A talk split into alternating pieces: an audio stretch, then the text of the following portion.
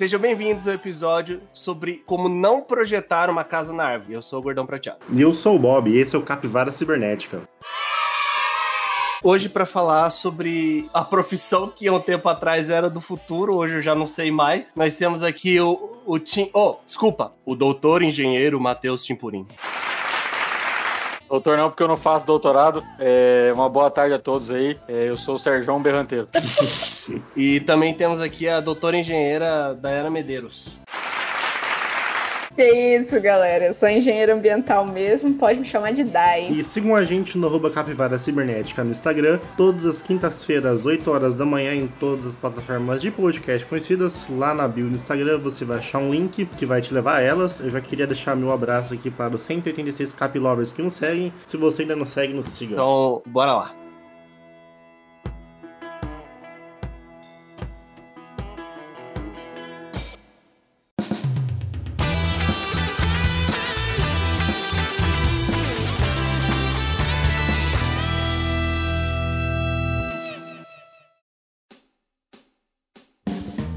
Nas notícias bizarras de hoje, nós temos o seguinte.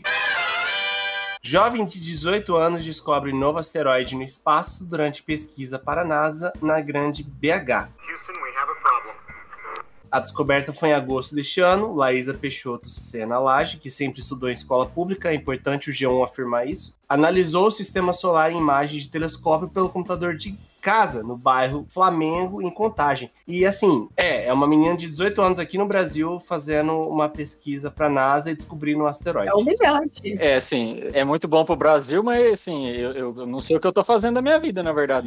A partir desse momento em diante aí, posso sumir e ninguém saber porque eu tô numa depressão eterna, de uma mente sem lembrança. Com 18 anos, ela achou um asteroide e com 18 anos eu tô tentando lembrar o que eu fiz de produtivo na minha vida. O que você fez com 18 anos? O que eu estava fazendo com 18 anos, eu não tinha nem passado na faculdade ainda, eu estava fazendo cursinho. Eu estava reprovando de VGA, essa doutora, não. Eu trabalhava com meu saudoso pai lá em Paranaíba, morava no interior ainda, tá vendo? Isso foi em 1957, quando eu tinha 18 anos, né? E também tem tanta asteroide por aí, né, cara, que deve ser fácil achar um. É, com certeza. Você já imaginou quantos asteroides existem no espaço?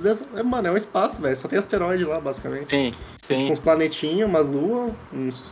Um monte de estrela é asteroide, velho. Correto seu pensamento. Tanto que essa guria aí, de 18 anos, ela tava de boa na casa dela, olhou um risco no céu e falou, alô, NASA, ligou pra NASA na hora. Eu acho que, tipo, esse negócio de parceria com a NASA é meio que eles... É aberto, assim? Tipo, qualquer pessoa pode meio que procurar pra eles? Eu acho que ela não precisou nem ligar pra NASA, né? Ela deve ter um grupo no Zap, porque se ela tem 18 anos e trabalha pra NASA, né? Quem sou eu na vida, né? Ela não, meio que não trabalha, né? É trabalho daquele jeito, né? Ah, ajuda na... Você respeita a menina? Não, é lógico, porque você imagina no churrasco de família, velho. Sua prima trabalha na NASA.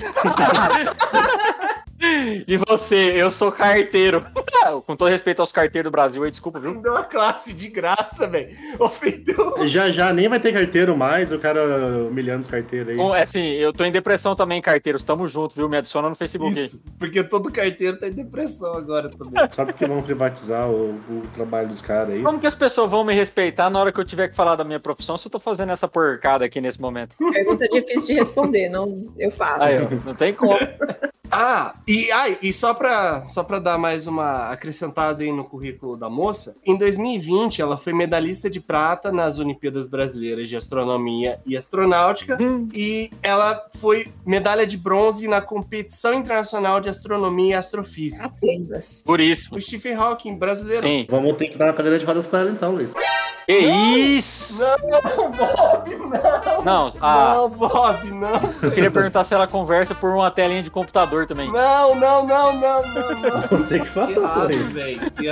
Que errado. Gente, o que tá acontecendo? Eu perdi. O que tá tão errado? O Gordão comparou ela com uma pessoa muito inteligente, o Stephen Hawking, né? E aí o Bob fez uma piada ofensiva falando que a gente vai ter que comprar uma cadeirinha de roda pra ela. E você não sou o Bob, né, seu lixo! Não, eu não fiz uma piada. Eu só ressaltei algumas características do Stephen Hawking fazem dele uma pessoa única, né? Fazia, né? Porque... Não. Que errado, mano. Que errado, velho. Não, lembrando que ele é duríssimo na queda, mas ele tinha um pequeno probleminha aí, né? Não. Você não fez outra piada, não, né? Não foi piada. Olha só, bandido. Não foi piada, eu juro. Mais alguma coisa aqui sobre a nossa gene aqui do orgulho do Brasil? Caraca, ela tá no segundo semestre de física. Ah, não, velho. Eu só queria perguntar pra ela se ela é boa o suficiente pra passar de física 3 pro dia. Ah, Los, aí é difícil, hein? Eu acho que nem Stephen Hawking é bom o suficiente, rapaz. Ela tá se achando demais. Vou colocar ela pra fazer... Como é que ele falava lá? Tinha que provar uma fórmula através de uma equação diferencial ordinária lá. Quero ver se ela manja dessas porra aí também. Nem o próprio Stephen Hawking conseguiria. Nem o professor sabia. Pior que ele deixou que a gente fizesse, né? E é duro mesmo. Isso aí já me lembrou do... Que deu 8 no gabarito dele. Não, foi outro. Foi isso. Que deu 8 no gabarito dele, entendeu? O cara deu 8 pro gabarito dele. Lendário. Ah, mas eu acho que isso reforça a humildade da pessoa, né? Ela é humilde o suficiente pra ela reconhecer que ela não é perfeita. Mas a gente tem que valorizar a humildade do cidadão, né, cara? É um negócio que é meio difícil de achar hoje, né? Coisa que essa menina aparentemente não tem, né? Humildade. Tô louco. Nós vamos ser cancelados na internet. Eu queria dizer que além de tudo isso, a moça ainda é muito bonita, né? Aí você complicou um pouco com a gente. Então, entendeu? Você pode editar, entendeu? Não quero comprometer ninguém. A gente ficar valorizando só aspectos físicos da moça, né? Ela é tão dotada intelectualmente, né? A gente fica... É o cara que fez a piada com a condição física do outro maluco. Não. Mas com ele pode, né, cara? Ele é tipo uma pessoa, assim... Porque ele morreu? O seu preconceituosozinho de bosta. É, a gente pode... Dele é tranquilo fazer, né? Ele não vai se levantar pra se defender, né? Nem esse estivesse vivo também. Claramente um babaca. Para. Próxima notícia. Europa quer obrigar Apple a usar USB-C no carregador do iPhone. A Comissão Europeia anunciou nesta quinta-feira uma proposta de um acordo em comum para que todos os celulares e carregadores lá da Europa tenham um padrão para carregar. E eu acho mais do que válido. Quem apoia o carregador da Apple, você sabe que tem mais do que os outros, né? Essa foi boa pra caralho. Eu queria falar que, só pra quem não tá entendendo, a Apple, ela é como se fosse o Brasil. Todo mundo tem um padrão de tomadas e o Brasil tem tomada de 3 pinos, que ninguém usa. E você não tem na sua casa. A Apple é tipo isso. Eu vou falar pra você que quando eu li a reportagem a primeira vez, eu li HSBC ao invés de USB-C. Tá velho, filho? Então, aí revelou um pouco da idade. Nem tem mais, né? Não tem. O HSBC virou o quê? Santander. É mesmo? Virou o Santander? Não, sério. Eu só chutei o nome, só. Tem uma pessoa lá na minha empresa que não fala Banco Santander. Fala Banco Santo André. Vai, traduziu. Regionalização, né, cara? Valorizando aí nosso idioma, pô. O negócio da tomada de 3 pinos também é tão ridículo quanto isso. Cara, é muito chato. Você tá com o seu celular morrendo, a bateria dele, aí você pede pro colega, cara, você tem um carregador pra prestar? Ele olha pra você e fala, eu tenho um iPhone. Fica triste. Joga o iPhone na parede. Porque, além de você se sentir humilhado, porque você tá com o Android, o seu celular vai acabar a bateria, você vai ficar lá desolado. A Apple nem carregador manda mais. É uma vergonha isso. Você compra o telefone. Nossa, é verdade, né? Pô, isso é triste, hein? Vem só o telefone. Eu tô junto com a Europa, eu acho que tem que padronizar isso. Eu odeio quando você vai... Tem um tipo C pra carregar? Não, o meu é normal. Ah, mano, o seu tá errado então, cara. É isso mesmo. O meu é normal. É isso mesmo. Puta, dá uma raiva, cara. Vocês lembram antigamente que cada celular tinha o seu próprio carregador? E aí era uma droga, porque tinha uns que eram uns negócios fininhos, o outro era mais achatado. Era uma merda, né, cara? Nossa, era uma salada. E sem tirar que esse da Apple não dura nada, né? Porque você comprou, usou uma vez, ele é tipo descartável, né? Cabo dos negócios da Apple. Usou, já era, joga fora. Nossa, isso é verdade. Por quê? Não carrega? Não, que ele estraga mesmo. Você tem que comprar 3, 4... fios, porque o cabo traga, sim. É feito pra quebrar já. Até o presente momento, nessa discussão toda que nós estamos tendo aqui, eu não vi vantagem em ter um Apple. Mas não tem vantagem em ter um Apple, exatamente. Não tem vantagem nenhuma em comprar esse negócio. Ô Timpurim, uma vez o cara falou pra mim, não, é por causa da câmera. Ah, mano, por que você levou pra uma câmera, então, em vez de comprar um celular? Custa R$12.000. Isso, porque a câmera você não pode ligar pra sua mãe, né? Mas você compra um celular também com R$12.000, vai comprar um monte de coisa R$12.000. Mas eu quero uma câmera e um celular na mesma coisa, porque eu não quero ficar carregando duas coisas. Você compra a câmera e o Nokia 2280.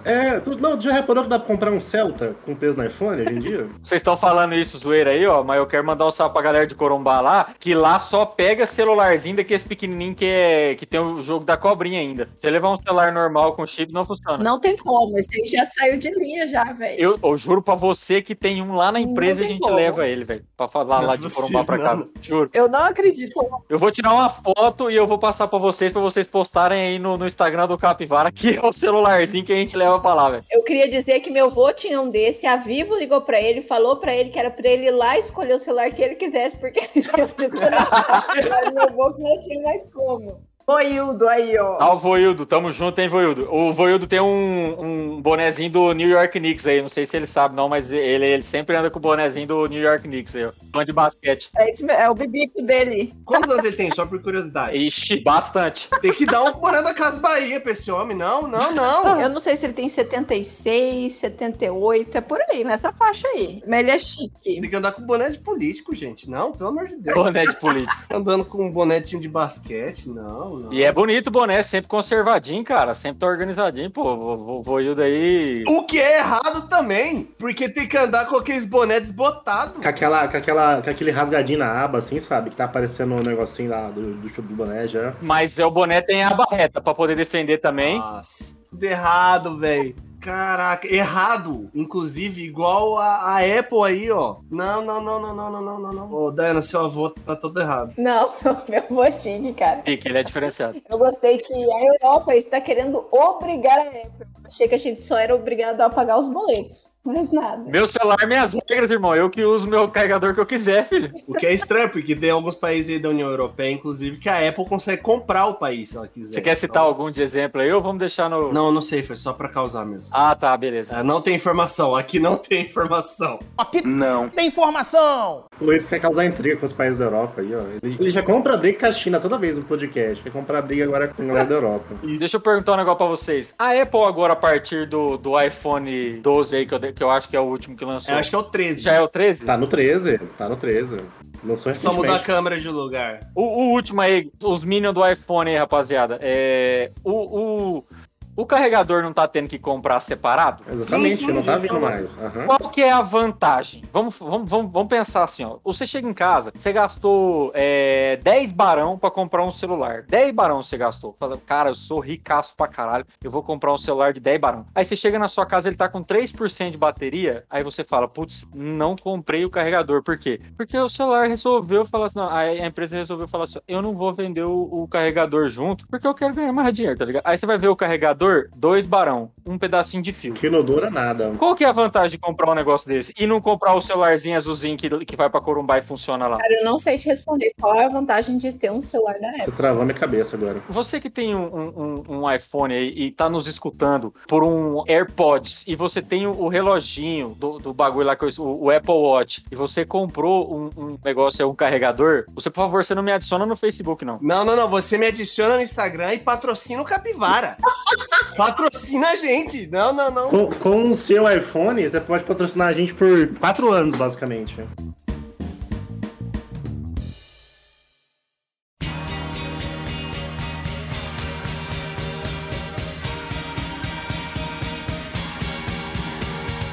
No tema de hoje, nós vamos falar sobre engenharia ambiental. E só para esclarecer, tanto eu quanto o Bob, nós somos formados em engenharia ambiental. Formado. Só é formado, porque a nossa atuação no mercado de trabalho, ela é praticamente nula. Eu tô até hoje com 0 dias de CREA registrado. Mas nós estamos aqui gravando com a galera que, inclusive, entrou na faculdade com a gente, fez o curso junto com a gente, que, por incrível que pareça, ama a profissão, é engenheiro ambiental por amor. Então, mais do que justo que vocês aqui falando. Vão tentar descobrir o porquê, né? Exato. Por quê? Ora bolas. Então, uma turma de 40 pessoas que formaram, só provavelmente os 2 e mais uns 3 ali que amam a profissão. Antes de perguntar o porquê que vocês entraram nessa empreitada aí, o que faz um engenheiro ambiental? Ele projeta árvore? Não é projeta árvore, Luiz. Casa na árvore. Identifica espécies arbóreas. Tem que usar o termo técnico apropriado. Né? Aham, eu vou levar você lá no meio do mato, eu quero você me falar o nome daquela árvore, eu quero ver você falar. Você é uma pessoa formada, você fala, mano, que árvore que é aquela ali? Você, não, aquela ali é a famosa pata de vaca, é tudo pata de vaca. Fala, sabe por que ele sabe o nome de pata de vaca? Porque tinha uma plaquinha do lado do bloco lá do que a gente estudava, é só esse nome de árvore que ele sabe, tá ligado? Você manda, uma figueira.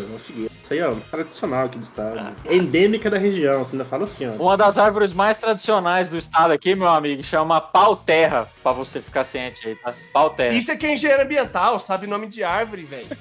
Tem uma outra que chama pau-pelado. Opa! Muito bom quando você encrava uma unha. É, isso aí já é mais 18. Cuidado, cuidado. Você passa leite papelado que desencrava na hora. Não, não, aí não. Passa o quê? Passa o quê? Leite papelado. É, tipo, ah, não, aí não dá pra mim. Não, hoje pra mim já deu. É, inclusive, a galera pega pra tratar câncer. Bob, segura. Não, é sério, a árvore chama pau pelado mesmo. Tô brincando, não. Pode procurar no Google aí, chama pau pelado. Eu não vou escrever isso no Google, não. Não. Você que tá escutando no serviço, escreve pau pelado no Google, por favor, só pra gente ver o negócio.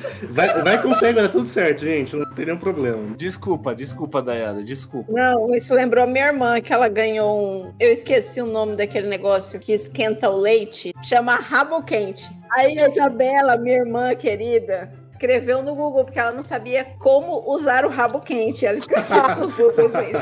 Obviamente, não deu certo. A inocência, ela atinge níveis inimagináveis. O que tem no rabo quente? Eu não sei se ela não foi feliz nessa colocação. Rabo quente. É pra esquentar a marmita, rapaziada. Não pesquisa no Google, não, vai dar ruim pra vocês.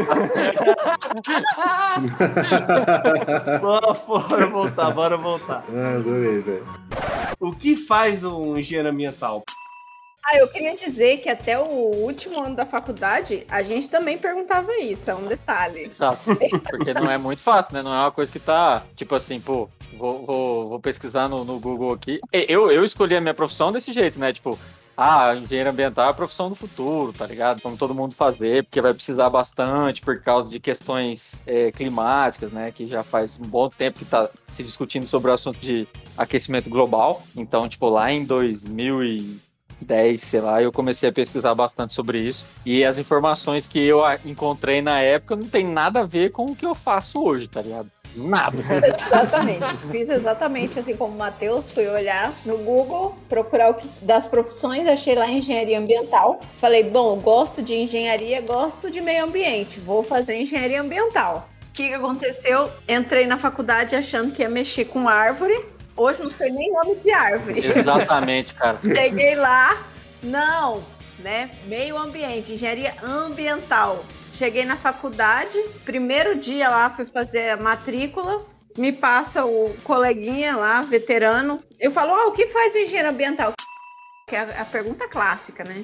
E aí ele fala o que pra mim? Aqui na Federal você vai mexer com tratamento de esgoto. Eu falei, não é possível. Não é comigo que você tá falando isso, por favor. Fiquei chateada, hein? Onde é que desmatricula, senhor?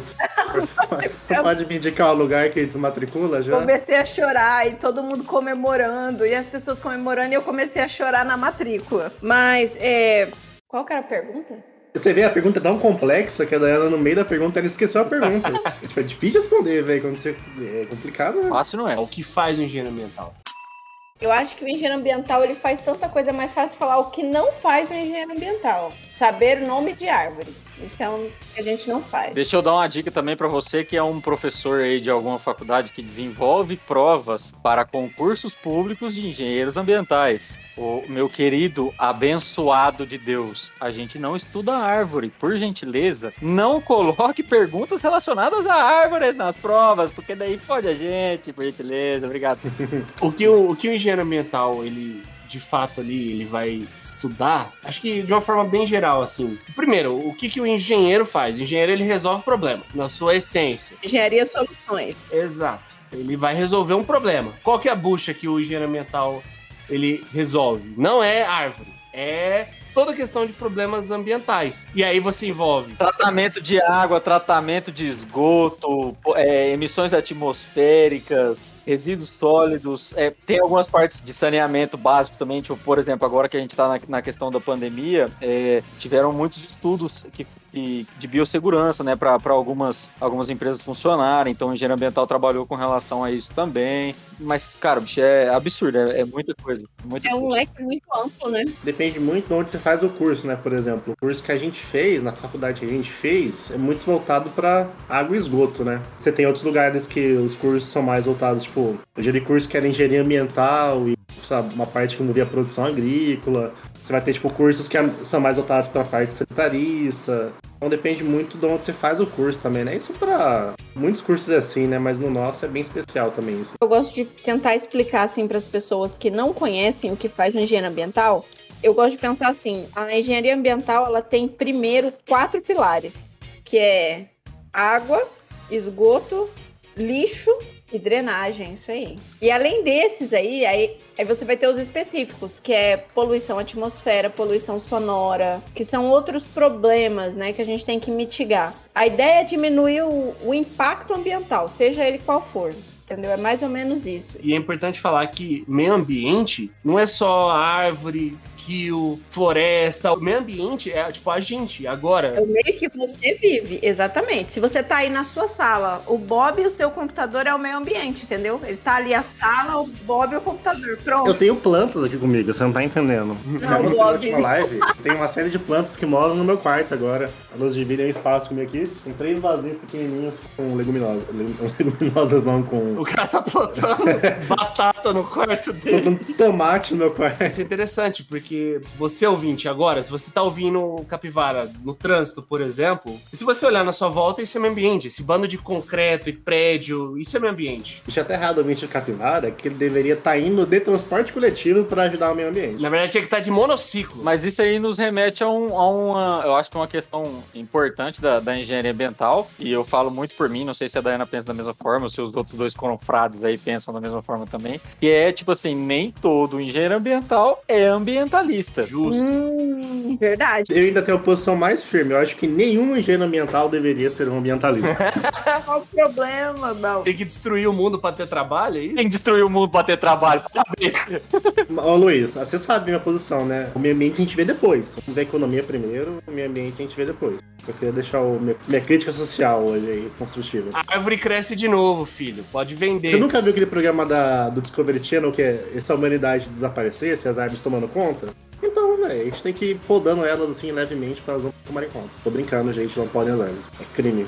Comprar xaxim é crime, inclusive. Comprar xaxim é crime? Primeiro, quem que sabe essa informação? É que nem tem aquela madeira lá, como é que chama? Porra, velho, tem bastante aqui no estado. É bom fazer churrasco. Pô, a gente não sabe. A gente não é engenheiro florestal, cara. A gente não sabe. É, me fala. Puta, esqueci, velho. Tava na ponta da língua. Você tava lambendo um pedaço de madeira agora? Por isso tava na ponta da língua? Nossa! Não, mas... Boa, excelente piada, Matheus. Inclusive, fica aí, ó, ouvinte. O engenheiro que mexe com árvore é o engenheiro florestal. Exato. Não é engenheiro ambiental. O que a gente menos faz é mexer com árvore. Inclusive, recomendo. É uma produção muito boa. Tá crescendo bastante no país. Bom, mas e o que faz um engenheiro ambiental, Matheus?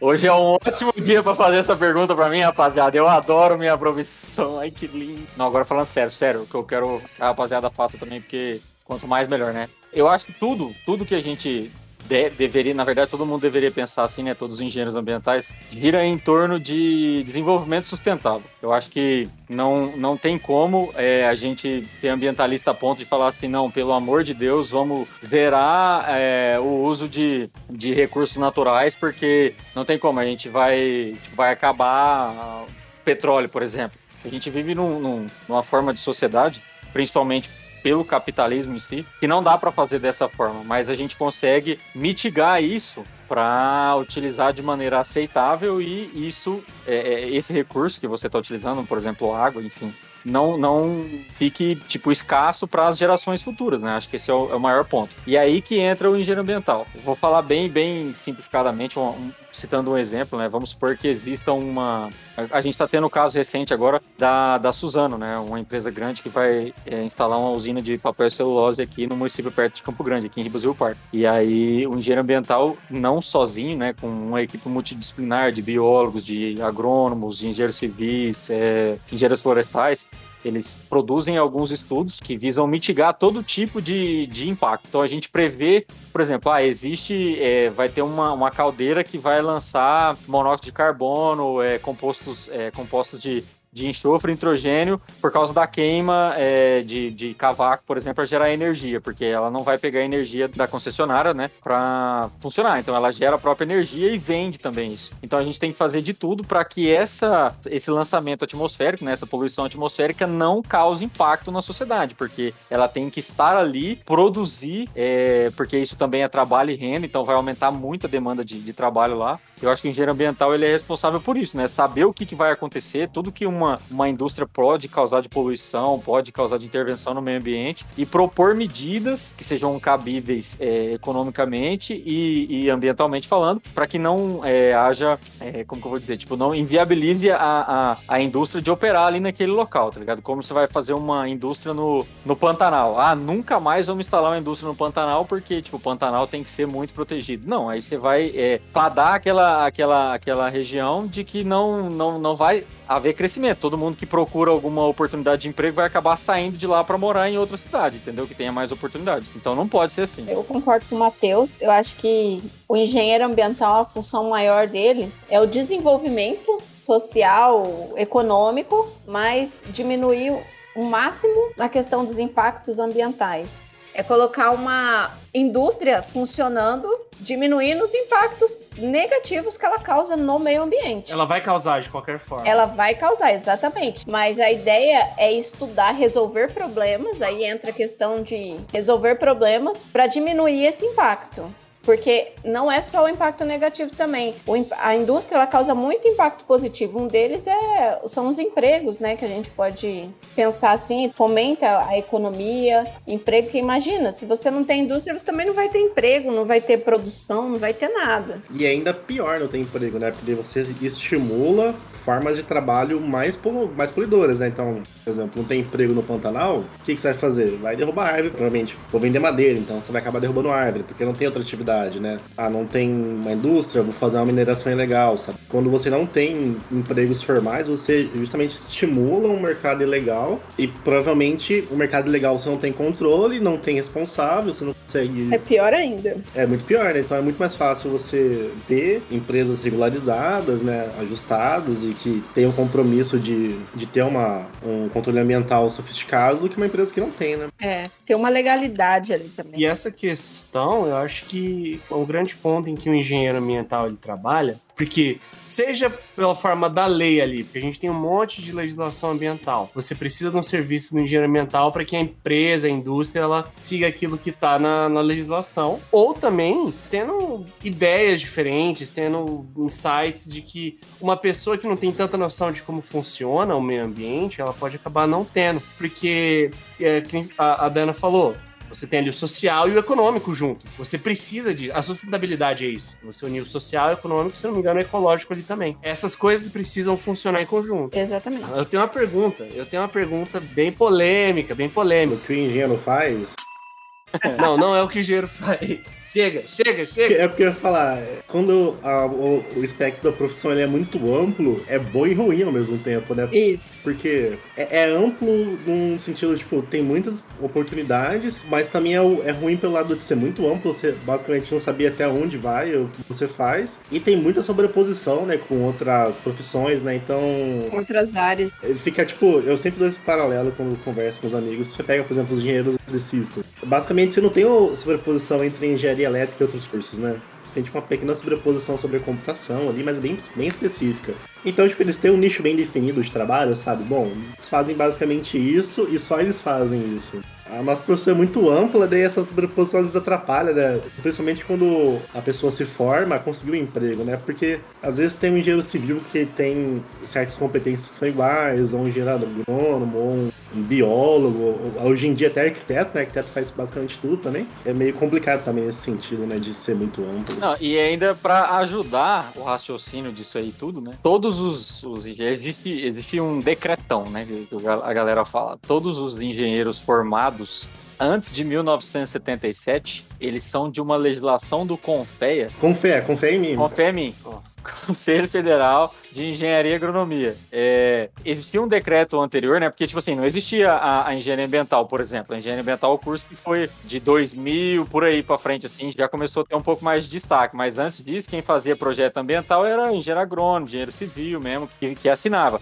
Então, assim, Existe esse decreto de 1977, se eu não me engano, eu posso estar enganado com essa data, mas existe um decreto de que quem formou para trás dessa data, né, todos os engenheiros formados para trás dessa data, conseguem assinar projetos ambientais. Então, tipo, isso prejudica bastante, porque se for pegar de 77 para cá, por mais que a galera tenha formado, não morreram ainda, entendeu? Então, estão assinando projeto no nosso lugar aí, tá tomando o trabalho nosso, entendeu? A gente quer mais novo e tal, é complicado. Sacanagem. Mas tá quase lá já, né, Matheus? Não, já tá batendo na porta. Já tá quase lá, então é questão de tempo até. E aí vai a minha pergunta polêmica. É uma profissão necessária? Eu acredito que sim. Pra mim, todas as profissões são necessárias e importantes. Oh. Olha aí, a crítica social construtiva. É porque visto que tem tantas outras profissões que conseguem fazer, digamos assim, não a mesma coisa em conjunto, mas partes do que o engenheiro ambiental faz. Você tem ali geólogo, agrônomo, engenheiro civil, até mesmo algumas outras engenharias, até mesmo até um pouco da biologia, se necessário. Sim. Uma especialização, né, Luiz? Uma especialização não resolveria, porque era o que acontecia muito antes, não é? Inclusive, tem um assunto muito polêmico em relação a isso, né, que a gente teve um professor muito do legal na época da faculdade, que falou que a engenharia ambiental devia ser uma especialização da engenharia civil, né? Não, é subcurso, ele disse. Não vou falar o nome dele aqui não, pra gente não poder com a vida dele, né? Mas obrigado aí, viu, professor? Até porque ele é bem importante no estado, né? Então... Ele diz que a engenharia ambiental existe para resolver os pequenos problemas da engenharia civil. É só pra isso que a gente existe. Como se não houvessem outras coisas no mundo. Então é necessário.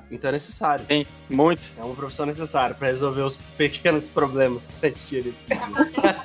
É porque, geralmente, tipo, pode parecer um assunto de conhecimento geral, tá ligado? Pô, engenharia ambiental, pelo amor de Deus, todo mundo sabe que não pode poluir, que não pode não sei o que e tal, mas... Pode jogar saco na boca de lobo. Mas aí eu te pergunto, se fosse tão comum, você, ouvintezinho safado, você sabe pra que serve a lata de lixo vermelha que tem na praça da sua cidade? Você não sabe pra que é pra jogar lá? É pra quebrar, pô. Pra bater no moleque que tá saindo da escola, você arranca ela lá e dá no moleque. Não é pra isso que serve, porque não parou em pé, já percebeu, né? Então não menospreze o assunto, tá ligado? Porque existe técnica pra isso, existe toda uma teoria por trás de qualquer coisa que se faça com relação ao meio ambiente. Não é só assim, eu vou separar a lâmpada aqui porque vai prejudicar o meio ambiente. Não, mas por que vai prejudicar o meio ambiente? Tem como tratar isso, tem como... reutilizar isso de alguma forma, tá ligado? Mas você não enrola no jornal e joga no lixo? Isso aí é pra proteger o amiguinho que tá trabalhando ali de madrugada, tirando o seu lixo da sua casa, né, brother? Não, esse aí é só vidro, a lâmpada não pode não, fluorescente. É, isso, vidro. Tudo pode. Você pode jogar pilha, por que não pode jogar a lâmpada? Isso. Não pode. Joga pilha. Não me mata, não. É uma profissão necessária? Meu ponto de vista, sim, é uma profissão extremamente necessária, porque o biólogo, ele tem a visão dele, o engenheiro civil tem a visão dele, o geógrafo, o geólogo, e na verdade o engenheiro ambiental, ele meio que engloba tudo isso em um profissional só, ele se torna um profissional multidisciplinar, que, ao meu ponto de vista, também é fundamental quando se trata de meio ambiente, porque o meio ambiente, ele tem tanta coisa que envolve que é importante alguém com essa visão multidisciplinar das coisas. Chupa aí, engenheiro civil. Fica construindo casinha aí, ó. Inclusive, esse foi o motivo pelo qual eu não fiz engenharia civil, eu não queria ficar fazendo casinhas, então eu faço um outro curso.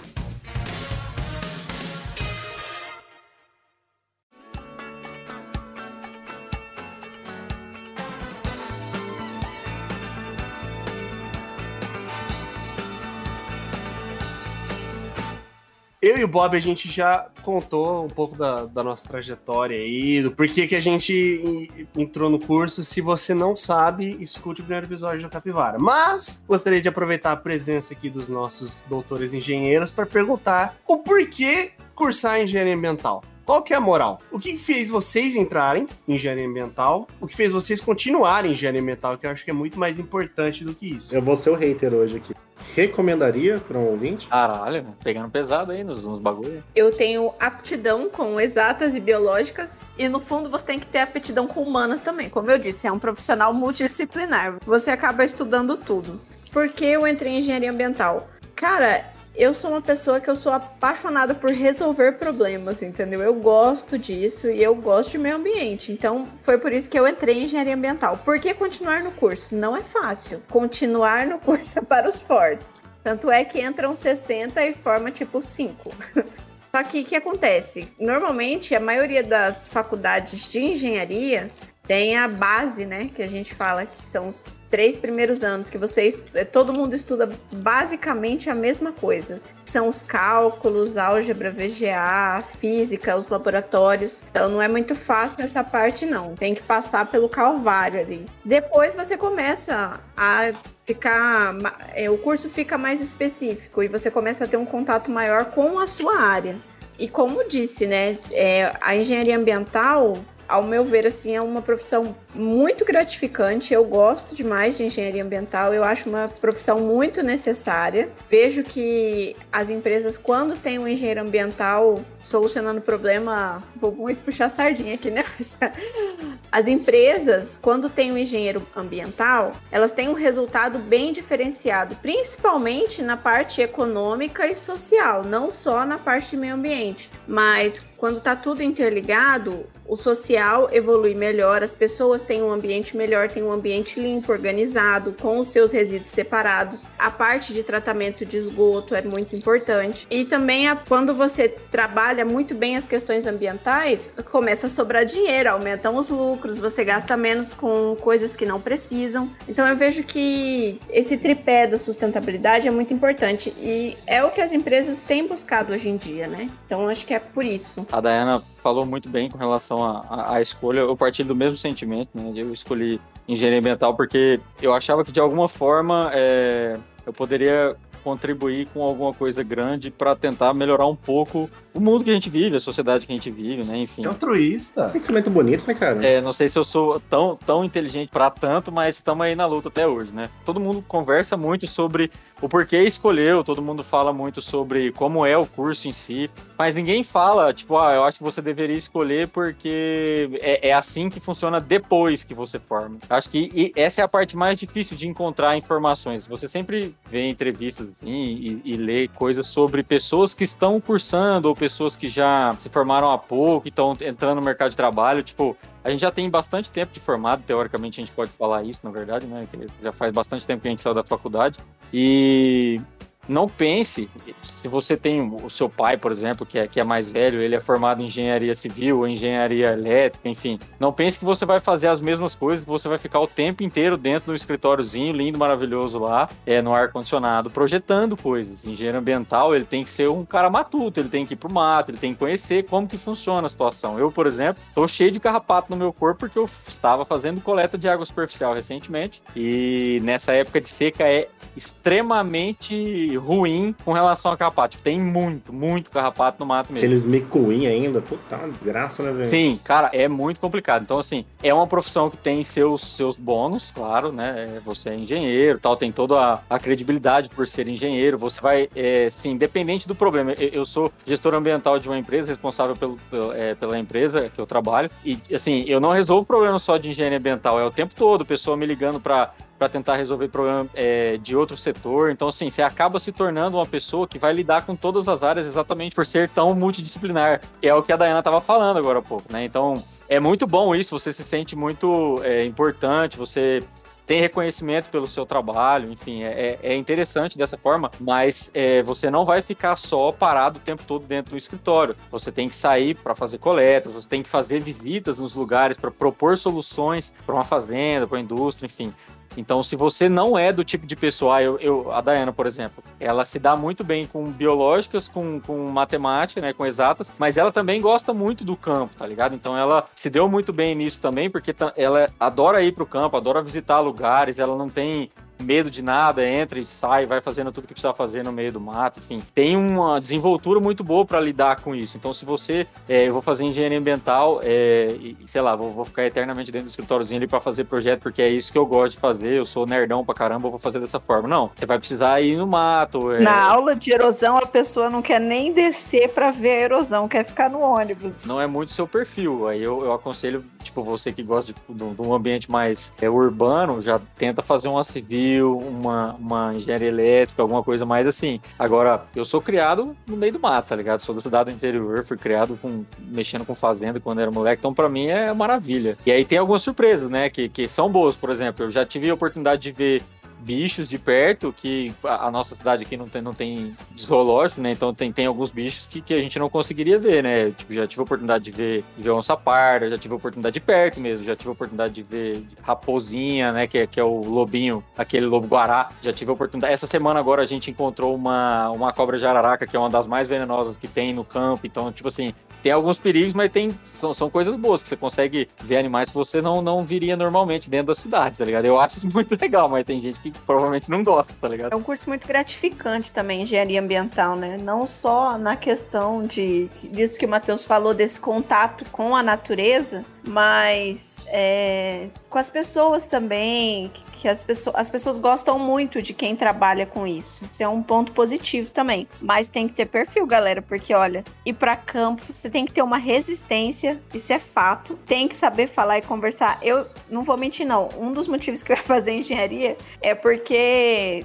a gente não precisava ter muito contato com pessoas. E hoje o que eu mais tenho é contato com pessoas. Essa é uma ideia de que você não vai precisar escrever, porque você tá fazendo exatas. Caramba, pô. Basicamente o que eu faço é escrever, né, Luiz? Exato. Eu também. Eu trabalho com relatório, então todo dia é só escrita. Então, lá em engenharia ambiental, você trabalha com humanas, exatas e biológicas. Isso é um fato. E eu acho que é muito perfil mesmo. Então, se você tiver esse perfil... Uma coisa que eu acho legal também, pra quem não gosta de rotina, entendeu? Um dia você vai estar no meio do mato, como diz o Matheus, fazendo coleta de água. No outro dia você vai estar medindo o som em algum lugar. No outro dia você vai estar dentro de um órgão, numa reunião. Tem que contar que você tem que saber legislação pra caramba, né? Você tem que ter a regra na ponta da língua, porque você tem que saber, tipo, chega um problema muito difícil de resolver lá. Você só vai conseguir escapar dele se você souber alguma brecha possível, porque, por exemplo, você vai regularizar uma fazenda que tem uma reserva legal lá de, sei lá, o cara abriu uma área lá pra fazer pasto em 1970. Se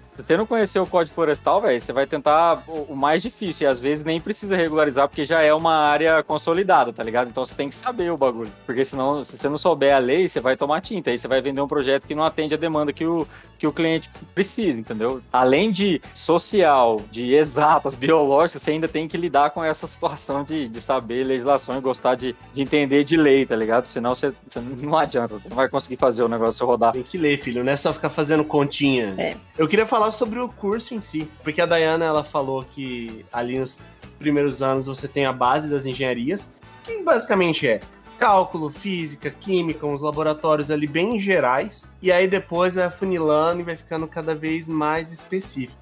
E tirando essas matérias mais gerais, acho importante a gente falar que no nosso curso mesmo, a gente teve matérias sobre diversas áreas. A gente teve tanto na área de gestão, a gente teve na área de poluição, nem sempre tão aprofundado, mas acho que isso é um padrão meio que do ensino superior no Brasil. O ensino superior no Brasil tem muita coisa, né, cara? Ele podia ser um pouco mais específico. É, a gente faz muito, por exemplo, a gente faz muita matéria num semestre só. Eu vejo o pessoal que estuda lá fora, o cara faz, tipo, 3 matérias no semestre, 4. A gente faz, tipo, 8, 9. É, eu queria fazer uma colocação aqui, que eu, no começo da faculdade, eu fui estudar, a gente teve VGA, que foi uma matéria que só Deus na causa, né? E aí eu fui pesquisar o porquê que a gente fazia álgebra e VGA, e eu verifiquei que um dos motivos era só para desenvolver o raciocínio lógico do engenheiro, que você não usava, tipo, isso exatamente, diretamente. Mas, mesmo assim, eu ainda concordo com o Bob ali, que ele acabou de falar, eu acho que a gente acaba estudando muito de muita coisa que depois a gente não usa a maioria, entendeu? Hoje em dia eu uso muito daquela álgebra, tanto que quando eu comecei a trabalhar com o que eu trabalho hoje, eu tipo, dar uma parada, dar uma olhada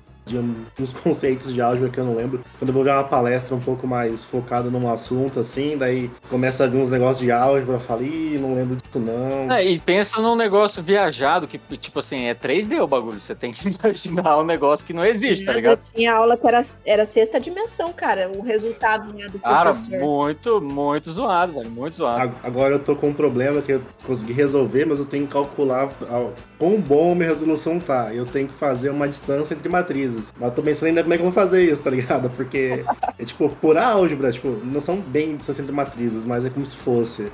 Eu não tenho ideia de como eu vou fazer ainda. Eu tô pensando num jeito de resolver. Aí tem que pensar num jeito de resolver e depois implementar, que é mais difícil. É nessa parte, bem do começo do curso, que pega bastante a questão de você gostar de matemática. Porque a gente escuta muito disso, né? Quando a gente tá estudando, no ensino médio, ou fazendo cursinho. Ah, você gosta de matemática? Então você vai ali pra exatas e tal. Só que assim, você tem muita matemática, pouca aplicação. Sim. Você tem matemática ali, pura, física...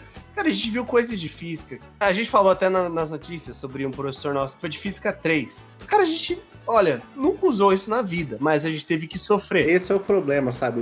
Pelo menos aqui no nosso, quando a gente fez o curso, a faculdade de engenharia não tinha um núcleo ciências básicas, então os professores eram da matemática, né? Ia ser, tipo, bom se os professores de matemática, da engenharia, fossem engenheiros, sabe? Mas isso é padrão, Bob. Então, mas ia ser melhor, sabe? Se tivesse um engenheiro dando aula pra engenheiro, porque ele é mais relacionado, sabe? O Brasil todo é isso, velho. Eu acho que ia ser bom se os professores fossem professores mesmo e não profissionais da área, entendeu? É legal ter profissionais da área, acho muito importante, mas acho que falta um pouco dos professores saberem didática de como dar aula. Eu acho que faltou muito isso na federal. Ah, nenhum tem. Isso aí é normal. É que o professor de ensino superior não é professor, né? Ele é pesquisador, ele dá aula só por uma obrigação legal. Mas eu queria fazer um adendo aqui também, que sobre os primeiras matérias, eu acho ruim, porque a gente acaba estudando tanto de tanta coisa que depois um ou outro colega que acaba aplicando desmotiva parte da turma,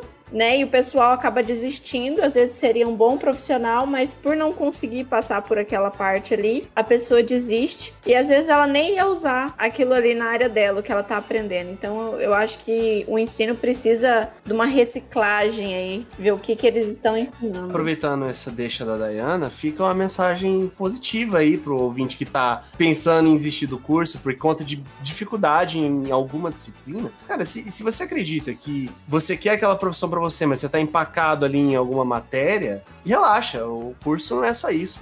Um monte de colegas nossos aí tem reprovação em matéria básica, mas chega numa matéria específica, a pessoa ia lá e destruía. Voava. A pessoa pegava, às vezes ela não ia bem em cálculo, mas vinha alguma coisa ali, sei lá, na parte de lixo, de resíduos sólidos, e nossa, a pessoa arregaçava.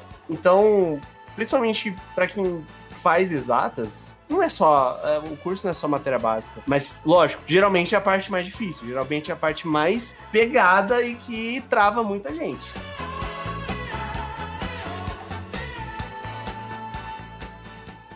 Clap your hands, everybody, if you got what it takes, 'cause I'm Curtis Blow and I want you to know that these are the breaks. Falando agora sobre o que acontece depois que você forma, depois que você passa aquele perrengue, depois que você sofre para passar de 3 matérias de cálculo, 3 física, mais um monte de coisa ali no meio, apresentou o TCC bonitinho. O TCC não foi bonitinho, não. Acontece. O meu também foi meio largado, hein? Queria dizer isso. Mas aí você sai ali com o diploma na mão, e aí? Vai para onde? Acho que nós 4 aqui, nós já saímos da faculdade e já entramos em alguma coisa que a gente queria trabalhar. Mas como que é esse processo? Porque, cara, imagino que 98% dos brasileiros, quando terminam a faculdade, fica pensando, o que eu vou fazer da minha vida agora? Não, e inclusive, né, Luiz, se você pegar basicamente o que a maior parte dos mentais fazem depois de formar, provavelmente você não vai ter feito isso na graduação, então já fica a crítica aí também, ó, a grade dos cursos. Nem um pouco, só se você tiver feito estágio, entrado numa empresa júnior, senão não faz nada. Eu tenho uma visão, assim, pra responder a sua pergunta, meu caro Luiz Cláudio, que é deveras contraditória. Eu quero fazer uma ponte aí entre os cursos de engenharia ambiental e medicina, já criticando um pouco a forma de como os engenheiros hoje em dia, principalmente os engenheiros ambientais, que tem uma gama de atuação muito grande, de como eles estão sendo preparados para o mercado de trabalho, beleza? Ou seja, eles não estão sendo preparados para o mercado de trabalho. É uma visão minha, e alguns professores meus que acompanham aqui o Capitão vão ficar muito tristes comigo, mas se eu conseguisse mudar um pouquinho do pensamento de como a faculdade pública, principalmente, forma alunos de engenharia ambiental, isso seria maravilhoso. Como existe o efeito de você lidar com muita coisa todo o tempo, você cai naquele ditado simples de que quem tenta fazer muito acaba fazendo tudo de maneira mediana. Quando você sai do curso de medicina, você escolhe uma especialização para você. Obviamente, você é um clínico geral, enfim, você é médico, né? Mas você acaba escolhendo uma especialização.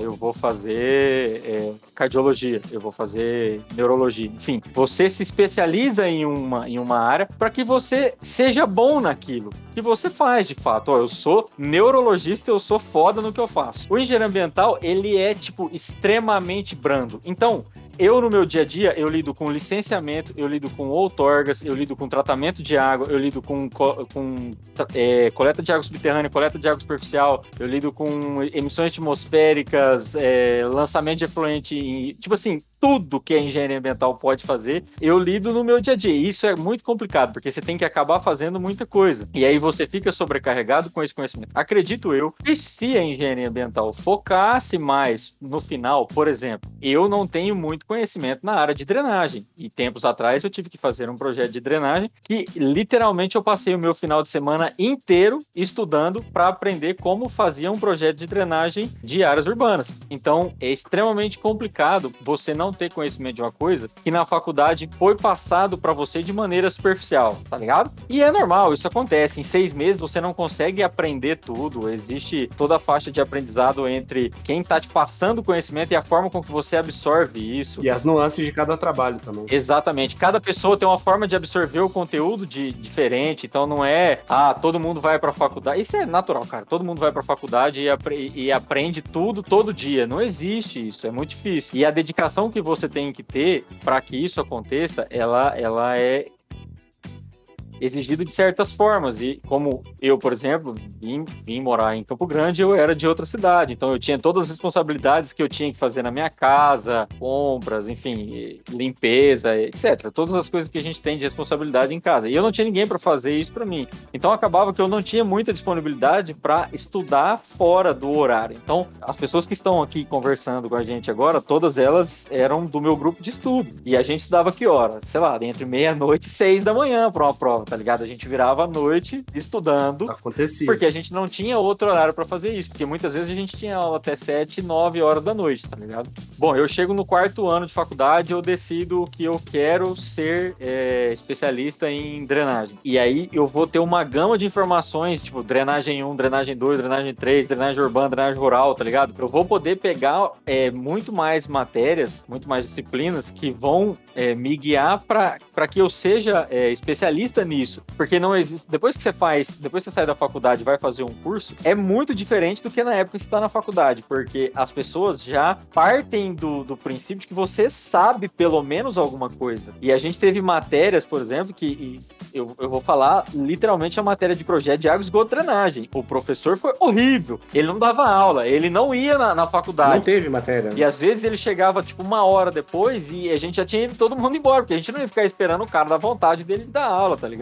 Então, é muito difícil você aprender depois, você tem que se esforçar muito mais, porque você não tem a fonte de conhecimento correta. Eu, pelo menos, aprendo muito mais quando tem uma pessoa me ensinando de fato. Então, a faculdade é muito mais tranquila para mim, para que eu aprenda. Então, eu não vejo que a faculdade federal, a faculdade pública, ela prepara você para lidar dessa forma. E aí, a partir do momento que você sai da faculdade, brother, você é engenheiro ambiental, você tem que saber tudo que aquela faculdade dá de disponibilidade para você trabalhar. Principalmente se você for trabalhar para outra pessoa, você não é o dono da sua própria empresa, porque daí você é engenheiro ambiental. Aquela pessoa cagou para você, se você sabe ou não, ela vai pegar o serviço e você se vira para fazer, tá ligado? É exatamente isso. Eu acho que falta um pouquinho mais de preparo para que a gente saia pronto para trabalhar de fato, entendeu? Eu tenho que concordar com o Matheus, porque eu senti um pouco disso quando eu saí do curso também. Eu acho que todo mundo se sente um pouco despreparado, mas na engenharia ambiental, eu acho que a gente lida com questões muito grandes e sérias para sair com tal insegurança. Isso é um fato. Eu tenho uns porém também, eu vejo sentido alguns pontos que, assim, tem um problema também, a gente quando tá aluno do curso, sabe, a gente às vezes não procura, quando tá no curso, ver o que dá pra fazer, sabe, exatamente, assim, as áreas mais específicas, porque o curso também não apresenta e você não tem, tipo, feiras ou coisas do tipo, assim, que te mostram... a coisa mais profissional, o curso não tem e a gente nem procura. E o mercado, ele foi para um lado diferente, sabe? Você não tem... Quantas empresas você tem que são especializadas em um assunto, em engenharia ambiental, por exemplo? Você tem, geralmente, consultorias que são muito amplas, né? Que nem o Matheus falou, elas fazem tudo. Mas, tipo, você tem poucas empresas que são de uma área em específica, sabe? Ah, a gente tem uma empresa de engenharia ambiental que só mexe com poluição atmosférica, por exemplo. A gente é especialista em poluição atmosférica. E é um exemplo clássico que a gente não pode deixar de citar aqui do nosso professor Whitney, que ele tem uma empresa de engenharia ambiental que trabalha apenas com poluição atmosférica. Exatamente. E por que você não tem muito isso? Porque a galera que é especialista em alguma coisa de ambiente ambiental, os mestres e doutores, eles ou não têm vontade de ter uma empresa, ou eles não conseguem transformar o que eles fazem em um produto e agregar valor, ou eles querem simplesmente ser professores. Então, o pessoal que é realmente especialista em algum segmento, eles estão fazendo outras coisas, sabe? Daí você acaba não transformando a pesquisa em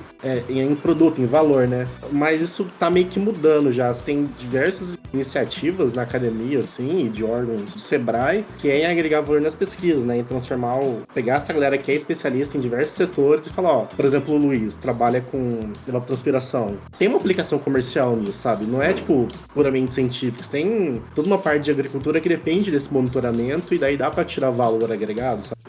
E agora tem, tipo, diversas iniciativas tentando transformar isso em valor, né? Isso é um ponto que tende a mudar, sabe? No futuro, você tem mais empresas mais especializadas em certos assuntos, né? A parte de drenagem é bem comum, tem empresas de drenagem apenas, né? Mas, por exemplo, você não tem...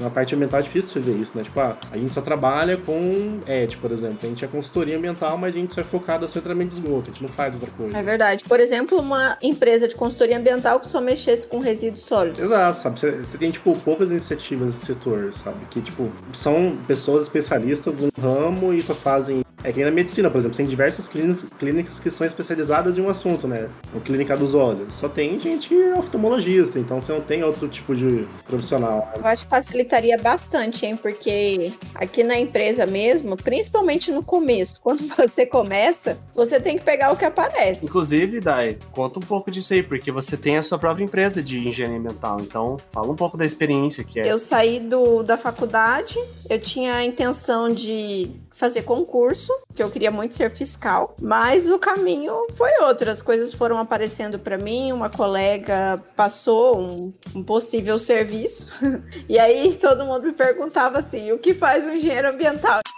Eu também não sabia responder, tinha acabado de sair da faculdade, eu não conseguia colocar isso em palavras. Hoje, basicamente, licença ambiental. Comecei a trabalhar com isso, peguei um cliente e comecei a mexer e vi um mar de possibilidades, porque quando você para pensar racionalmente e olhar, bom, vou trabalhar com licença ambiental, o que precisa de licença ambiental? Condomínio precisa de licença ambiental, posto de combustível precisa de licença ambiental, hospital precisa de licença ambiental, é tanta coisa que precisa de licença ambiental que você fala, cara, não falta campo para o engenheiro ambiental. E realmente não falta. O que falta, os engenheiros serem mais treinados de forma específica. Eu vi a necessidade de outras coisas além da técnica, né? Quando eu entrei nesse mercado de trabalho, criatividade, resolução de problema difícil, proatividade. A gente mexe, por exemplo, com parte de cartório, que não é muito da engenharia ambiental. Então,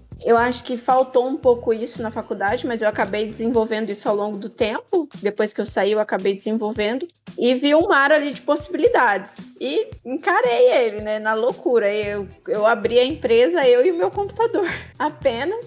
E comecei a fazer propaganda no Instagram, conversar com os colegas, comecei a divulgar meu trabalho. E assim eu comecei, as coisas começaram a aparecer. E o mercado de trabalho hoje, ele é bem exigente, tá? Na parte de engenharia ambiental. Acho que não só na parte de engenharia ambiental. O fato do Google existir, ele deixa todo mundo muito sabido. Então, todo mundo sabe de tudo, entendeu? Então, você não pode ser um engenheiro ambiental médio. Né? Você não tem como. As pessoas, elas vão chegar no lugar, um cliente te liga para fazer um PGRS. Cara, 90% dos clientes já entraram na internet, já pesquisaram o que precisa, como que faz um abrigo, entendeu? Isso é um fato. E esse é o que dificulta muito mais ainda, né? Porque, tipo, aí você tenta falar pra ele que qual é o certo, e aí ele fala, não, mas eu vi tal coisa na internet, tá ligado? Não é assim que faz. Aí o cara quer saber mais que você, tá ligado? Ele fala que o fulano, o amigo dele, que também tem o mesmo tipo de empreendimento, fez tal coisa e não deu nada. Exatamente. Cara, eu passei muito isso lidando com outorgas de uma universidade deste município, que eu não vou falar o nome, tá? Tem um engenheiro ambiental lá, e aí, tipo, eu trabalho... Desde quando eu me formei, eu trabalho com outorga. Então, tipo, é um bagulho que você faz todo dia. Eu discordo da pessoa que fala pra mim que ela trabalha com o negócio todo dia e ela não se especializa naquilo, tá ligado? Não tem como. Você é forçado, o caminho te leva a ser especialista naquilo, não tem como. Você não precisa ter um papel pra falar que você é especialista. É, aí tipo assim, eu fui fazer a outorga lá pra esse cliente, né, é uma faculdade daqui, então teoricamente é um local que tem conhecimento técnico. Outorga, pra quem não conhece a palavra, é uma liberação de uso aí. Isso, é como se fosse uma licença ambiental de uso de um poço de água, pode ser de água superficial, pode ser de lançamento de esgoto, enfim, nesse caso específico, era um poço, tá? E aí a pessoa pesquisou na internet, então viu as legislações e tal, e do que pedia, né, do que a gente tinha que fazer de fato. E ela literalmente colocou esse manual de outorga embaixo do braço, cara, e ficou fiel àquele negócio, e o negócio não é engessado desse jeito. Você consegue algumas brechas, por exemplo, eu vou fazer a instalação de um tubo-guia, mas a lei fala que o tubo-guia tem que ser de 3/4, mas se você...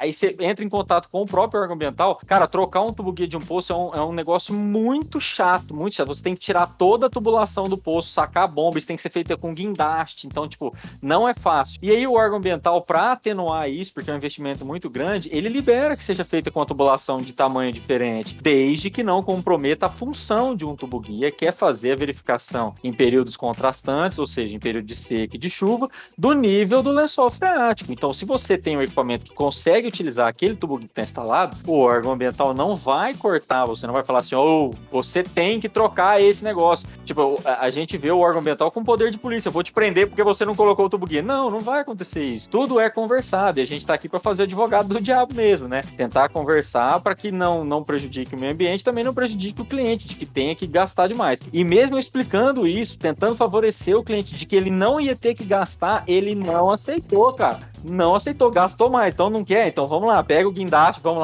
tirar o tubo-guia e colocar um tubo-guia novo, entendeu? Nossa, totalmente desnecessário. Então, essa disponibilidade de conteúdo é foda, entendeu? Você foi muito engenheiro aí, hein, cara? Engenharia soluções, resolvendo problemas, é isso aí. É isso que faz o engenheiro ambiental, galera. Resolve a bucha, é isso. Eu incentivo bastante as pessoas que gostam, que têm esse perfil empreendedor, a sair do mercado de trabalho e trabalhar assim como autônomo. Tem muito mercado. O que falta, eu acho, vendo assim, ao meu ponto de vista, tá? O que faltou pra mim foi questão de gestão, você desenvolver outras habilidades, que não apenas as técnicas, né? Então, muitos colegas saíram da faculdade e queriam um emprego pronto, mas não necessariamente o mercado tinha essa disponibilidade. E aí eu enxerguei isso, falei, bom, já que o mercado não tem, eu vou tentar atender o mercado. E aí entra outra questão. Quando eu abri a Revolução, o que tinha uma demanda de cadastro de grandes geradores. Então a gente mexeu com resíduos sólidos. De repente o mercado mudou. Se eu tivesse mantido essa parte de especialização em resíduos sólidos, talvez a Revolução não tivesse sobrevivido. Aí foi uma demanda enorme de APP, questão de prada, recuperação de áreas degradadas. É um estudo que você faz para recuperar a área que está degradada de alguma forma. O que aconteceu? Já fui fazer isso aí, porque foi uma demanda enorme também no outro ano. Então a gente trabalhou com adaptabilidade, porque é de empreendedor isso também. Porque se eu fico engessada na parte de resíduos sólidos, talvez eu não acompanhasse o mercado. Eu falo que a gente tem que ver o que o mercado está querendo naquele momento. Então, para quem está aí saindo da faculdade, independente do curso, eu acho legal você observar o que o mercado está oferecendo. Porque às vezes a gente quer oferecer uma coisa para o mercado e o mercado não quer comprar aquilo ali que a gente está oferecendo. Então seria legal você dar uma analisada também. Puxando agora um pouco pro nosso lado aqui, meu lado e do Bob, que é da área acadêmica, a pesquisa científica ocorre da mesma forma. É um caminho viável para quem termina qualquer curso de graduação, sempre é um caminho viável a pessoa ir para pesquisa científica, para pesquisa acadêmica. E funciona da mesma forma, você precisa se adaptar com o que está sendo estudado. Porque toda hora muda. Se você pegar uma pesquisa de 10 anos atrás e tentar fazer hoje em dia, você provavelmente vai conseguir, mas você tem que ver se alguém nunca fez, você tem que ver se aquilo ainda é relevante para o que está sendo debatido na comunidade acadêmica, se isso também é relevante para o mercado de trabalho, porque pesquisa, ela acaba sendo traduzida para o mercado de trabalho, ela não fica só no artigo científico, ela também vai ali para a atuação do dia a dia do engenheiro. Isso é uma coisa que eles pedem muito hoje quando você vai escrever um projeto, CNPq, para ter fomento, é impacto socioambiental, econômico, sua pesquisa vai ter, como que ela vai se traduzir em produtos, não só em artigos. E isso que o Luiz falou é verdade. Por exemplo, eu trabalho numa área que muda tanto que de um dia para outro sai, tipo, muita coisa nova. Então, eu trabalho hoje com um IA, com inteligência artificial. Então, de um dia para outro, alguém do Google lança um negócio, alguém do Facebook lança, que muda tudo. Tipo, é tão rápida a mudança que a gente não consegue nem acompanhar, e a gente nem acompanha por artigo mais, a gente acompanha por pré-print, basicamente, porque não dá tempo de... A velocidade com que os artigos são publicados não dá tempo de acompanhar a mudança tão rápido que entre você mandar um artigo e ser publicado, alguém já mandou outro que supera o seu artigo. É extremamente bizarro, sabe, isso? E isso é ser engenheiro. É basicamente isso. Volta lá no começo. Isso é ser engenheiro. É resolver um problema de uma forma eficiente, onde você não vai, digamos assim, demorar tanto para resolver, vai resolver de uma prática, sem gastar, evitando gastar muito recurso. Para quem faz, no meio acadêmico também, assim, antes era mais limitado, sabe, você fazer doutorado e ter que trabalhar como professor. Hoje tem muitas empresas que já estão recrutando gente com especialização, sabe, com mestrado, doutorado, é o que eles chamam de carreiras não lineares. Inclusive, eu vi uma palestra segunda-feira passada sobre isso, de como de ajudar pessoas que têm esse grau de especialização, sabe, a se posicionar no mercado. Então, assim, não é mais tão difícil você ver gente com uma especialização mais alta tendo vagas em empresas grandes. Tá ficando cada vez mais normal. Deixa eu dar uma dica pra cruzada aí, ó. Rapaziada, independente do curso que vocês escolham fazer aí, tá? Obviamente nós estamos puxando a sardinha aqui, ou não, pro lado da engenharia ambiental, né? Mas enfim, se vocês forem fazer faculdade, né, de fato, escolher fazer faculdade, tenham em mente de que não importa, de fato, não importa a instituição que você estude, tá ligado? Tipo, você pode... Quem faz a faculdade é você, é a sua dedicação que vai fazer com que você se torne um grande profissional. Então, procura correr atrás mesmo, tá ligado? Eu falo muito por mim e pela Dayana, que a gente era bastante amigo na época da faculdade, até hoje no caso, né? Mas hoje a gente é mais do que amigo, na verdade. A gente é cunhado. Mas na época da faculdade que a gente estudava junto, a gente, desde o primeiro semestre, a gente se envolveu em tentar buscar projetos, tentar se ligar com algum professor que nos desse alguma coisa para trabalhar, tá ligado? Eu posso falar muito por mim que eu fiquei 2 anos de voluntário em um laboratório e camelando, de fato, tá ligado? O Gordão trabalhava junto comigo no laboratório, né, na época, e a gente carregava pedra pra colocar num projeto que a gente tava fazendo de estação de tratamento. Eu lavava pedra. Então, são experiências que são únicas. A faculdade é exatamente pra isso. A faculdade não é só pra você estudar, é pra você tentar tirar o máximo de conhecimento. Então, tipo, entra em projeto, tenta aprender o máximo de coisa que você consegue, se esforça pra caramba, estuda em casa pra caramba mesmo.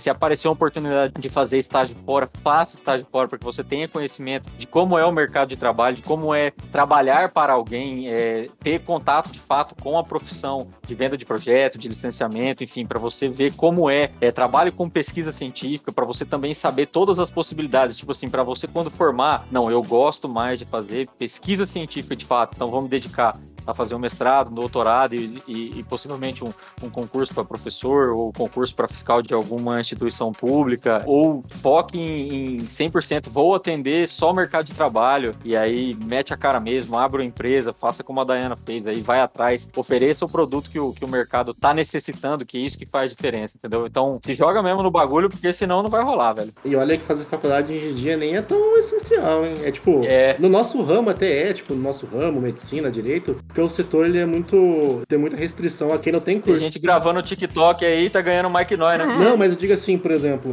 tem muita gente que ganha muito dinheiro, eu conheço muita gente que ganha muito dinheiro em grandes empresas que o cara não tem faculdade, sabe? Mas o cara sabe resolver o problema. É que o nosso ramo, assim, alguns outros ramos, eles são muito reticentes a quem não tem a formação, sabe? Tem um maluco que é um dos melhores da história aqui da UFMS de Campo Grande, que ele formou com glórias, né? Porque o cara, muito foda na época do curso, e hoje em dia ele é dono de de restaurante. E tá, tipo, muito bem de vida, tá ligado? Muito bem de vida. Eu achei que você ia falar que ele fez um podcast. Fiquei decepcionado agora. Desculpa, eu peço perdão. Hein? É claro que eu puxo a sardinha mesmo pra engenharia ambiental. Eu sou apaixonada pelo curso. Não. Na verdade, vou reformular. Eu sou apaixonada pela profissão engenharia ambiental. Pelo curso, nem tanto.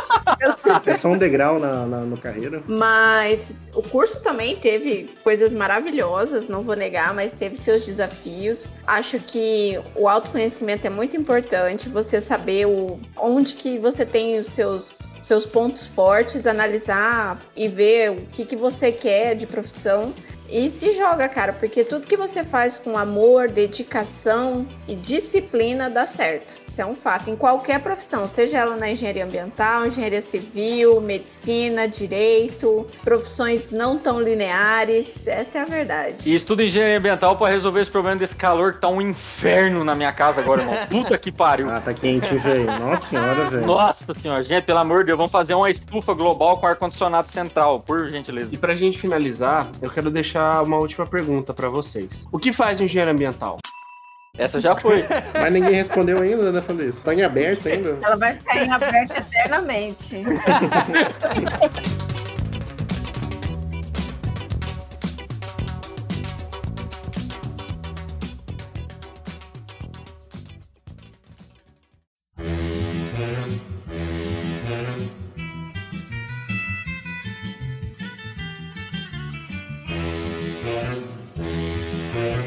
Obrigado por escutar o Capivara Cibernética. Esse é um projeto independente. Então, se você gostou da nossa ideia e se você quer nos apoiar, pode entrar em contato conosco lá no Instagram do Capivara Cibernética. Também fique à vontade para mandar um tema. Valeu, tamo junto!